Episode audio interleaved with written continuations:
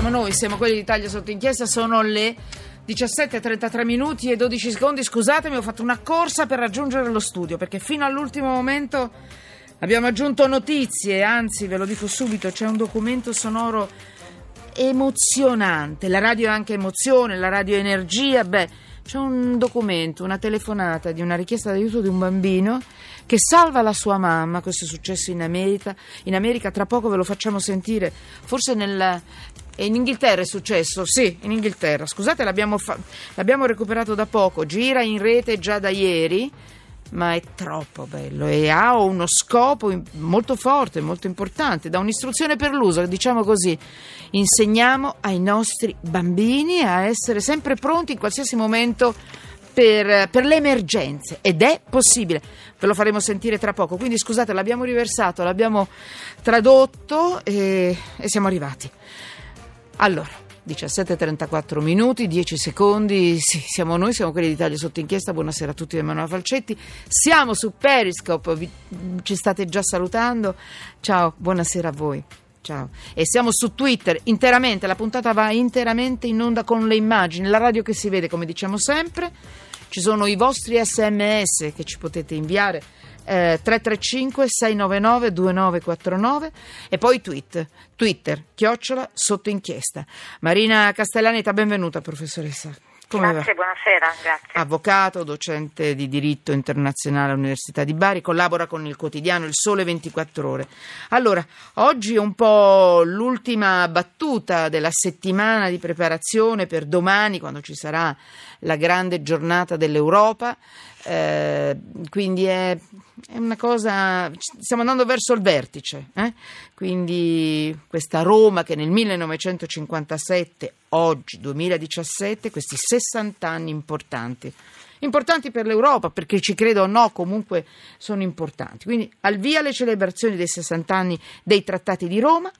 Quindi partiamo anche noi a modo nostro. Radio 1 domani dedicherà eh, ore intere, fili diretti, speciali, molto molto interessanti, le dirette con tutti i luoghi che parlano di questa, di questa Roma e di questa ricorrenza.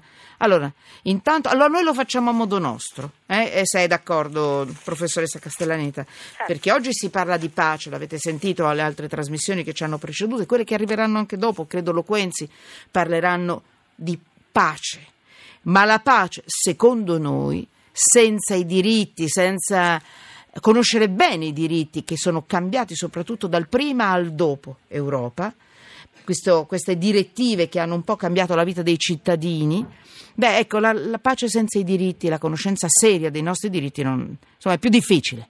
Quindi mi dà tutte le indicazioni, le istruzioni per l'uso, ripeto per, per l'ultima volta anche questa cosa.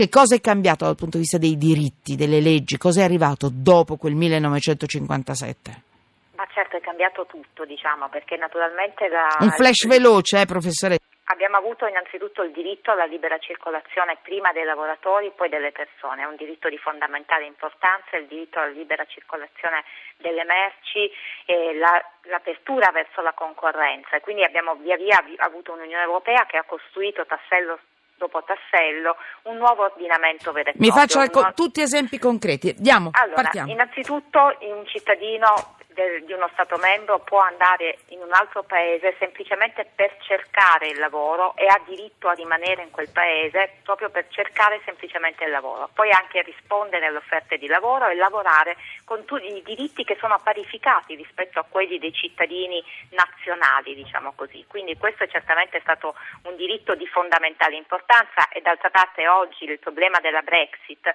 per i cittadini per esempio italiani ma di altri Stati membri che lavorano lì si farà, si fa sentire. Ma non è solo questo, poi abbiamo avuto una serie di altri diritti come per esempio di carattere pratico, come possono essere per esempio il diritto agli indennizi per i ritardi dei voli. Eh, ricordiamo che tutta la normativa eh, anche italiana deriva dall'Unione Europea, dalle direttive dell'Unione Europea, per non parlare dei diritti che sono stati via via garantiti ai consumatori. Eh, pensiamo soltanto a quando facciamo gli acquisti online, che noi grazie alle direttive europee abbiamo la possibilità di restituire il prodotto semplicemente perché abbiamo cambiato idea e questo ce l'ha detto appunto l'Unione Europea.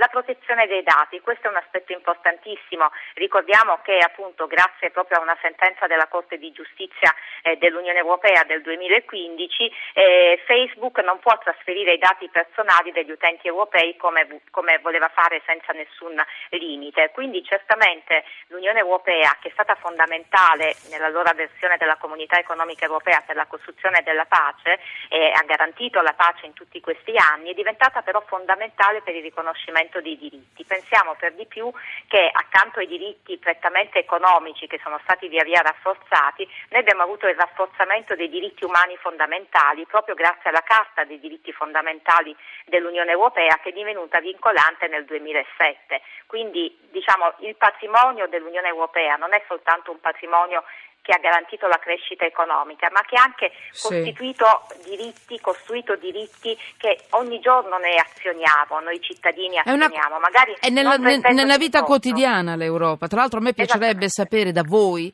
se avete voglia mandateci un messaggio perché tra tre minuti vabbè finiamo questo primo eh, come un, un, una pre, pre-trasmissione che c'è solo il venerdì ma dalle 6 alle 7 siamo in onda come tutti i giorni mi piacerebbe leggere i vostri messaggi secondo voi l'Europa che cosa ha portato com'è cambiata la nostra vita no? la tutela dei consumatori la sicurezza alimentare ma, eh, le piattaforme digitali i brevetti il calcio la sanità tanto eh, voglio dire per esempio col calcio Professoressa, e qui sì. usciamo un po' dai diritti, è saltato il tetto al numero degli stranieri in squadra, per esempio. Assolutamente sì, quello mm. è un aspetto importantissimo. Tanto per darvi un'idea. Famosa, mm. Appunto con la famosa sentenza Bosman eh, è stato uh, esatto. abolito, diciamo, grazie appunto all'intervento della Corte di Giustizia, il limite che c'era per i, eh, la presenza in campo di calciatori che fossero cittadini di un altro Stato. Ecco, e quindi questo allora. è, è, è, ha avuto un effetto dirompente. Senta. Ma così No, sì.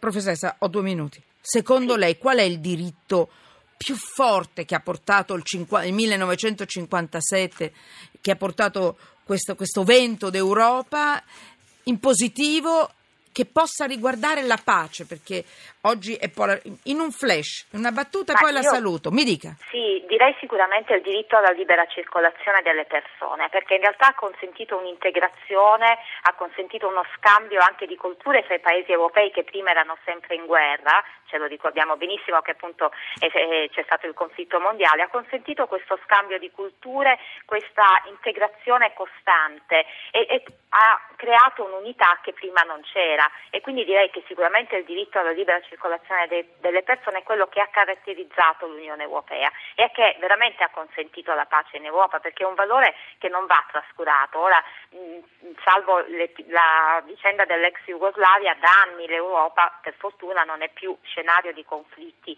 armati. Purtroppo c'è la piaga del terrorismo internazionale, ma anche lì no. vorrei ricordare sì. che l'Unione Europea è centrale perché ci sono le decisioni quadro, c'è lo scambio dati, lo scambio di informazioni, tutto grazie all'Unione Europea. Ferma lì, però.